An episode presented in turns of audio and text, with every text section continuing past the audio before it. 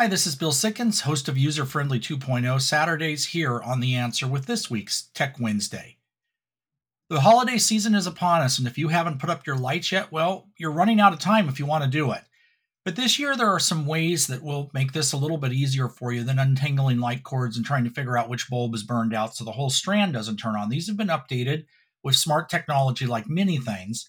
And there's a lot of different products on the market this year that you can just buy put up and you can actually control the colors how it works if it moves all of these different type of things from a remote control or from your phone depending on the product.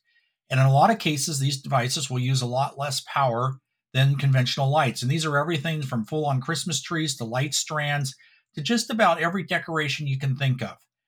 If you're still looking to do this something to definitely check out. They're available in stores and online.